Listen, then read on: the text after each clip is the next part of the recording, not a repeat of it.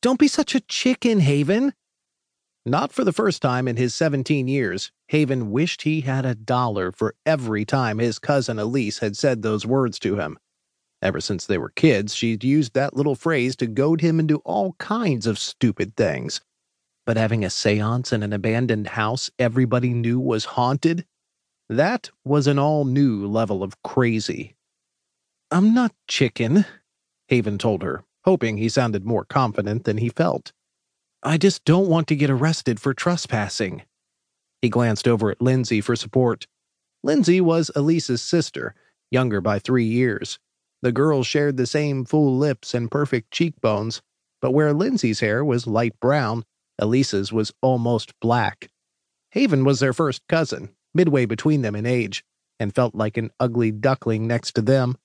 Sure, he shared Elise's dark hair and Lindsay's hazel eyes, but features that appeared striking on his female cousins felt boring and unremarkable on him. Sometimes he couldn't believe they were related at all. Luckily, Lindsay backed him up. Haven's right. It's a bad idea. They were at the diner on Main Street in their hometown of Hobbsburg, Pennsylvania, sipping pop while they waited for their hamburgers to arrive. Other teenagers filled the booths around them. Outside, the early August day promised a hot, sticky evening. It was one of those times when it felt like summer vacation could go on forever, even though school would start in less than a month. Elise sighed in exasperation. What's wrong with you guys? You have no sense of adventure. Haven shook his head, trying not to laugh. He and Lindsay had both grown up hearing Elise's wild tales and being subjected to her strange pranks. They knew her well enough to predict she'd spend the entire night trying to scare the crap out of them. Forget it, Lindsay said. Mom and Dad would freak. Mom and Dad never have to know, Elise argued.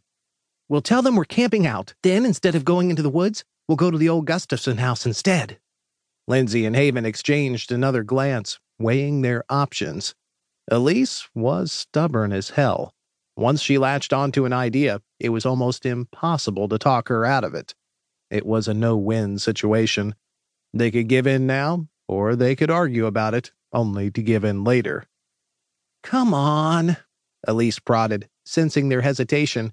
She leaned her elbows on the table, closing the distance between her and her sister. She lowered her voice to a suggestive whisper. Craig can come too. You guys will get to spend the whole night together. Lindsay's cheeks turned red, but Haven knew she was wavering. He had no idea whether she and her boyfriend Craig had gone all the way yet, but it looked like getting a chance to share a sleeping bag with him was enough to overcome her reluctance. No way, Haven said to Elise. That means Craig and Lindsay go off by themselves to make out, and I'm stuck with you trying to scare me to death all damn night. Elise grinned at him, and he had a feeling she'd already anticipated this moment. The Hunter twins are coming too. Haven sat back in the red vinyl booth, his protests forgotten. That changed everything. He'd been prepared to dig in his heels, but he hadn't anticipated this. Jordan and Pierce Hunter had moved to Hobbsburg from Ohio two years earlier.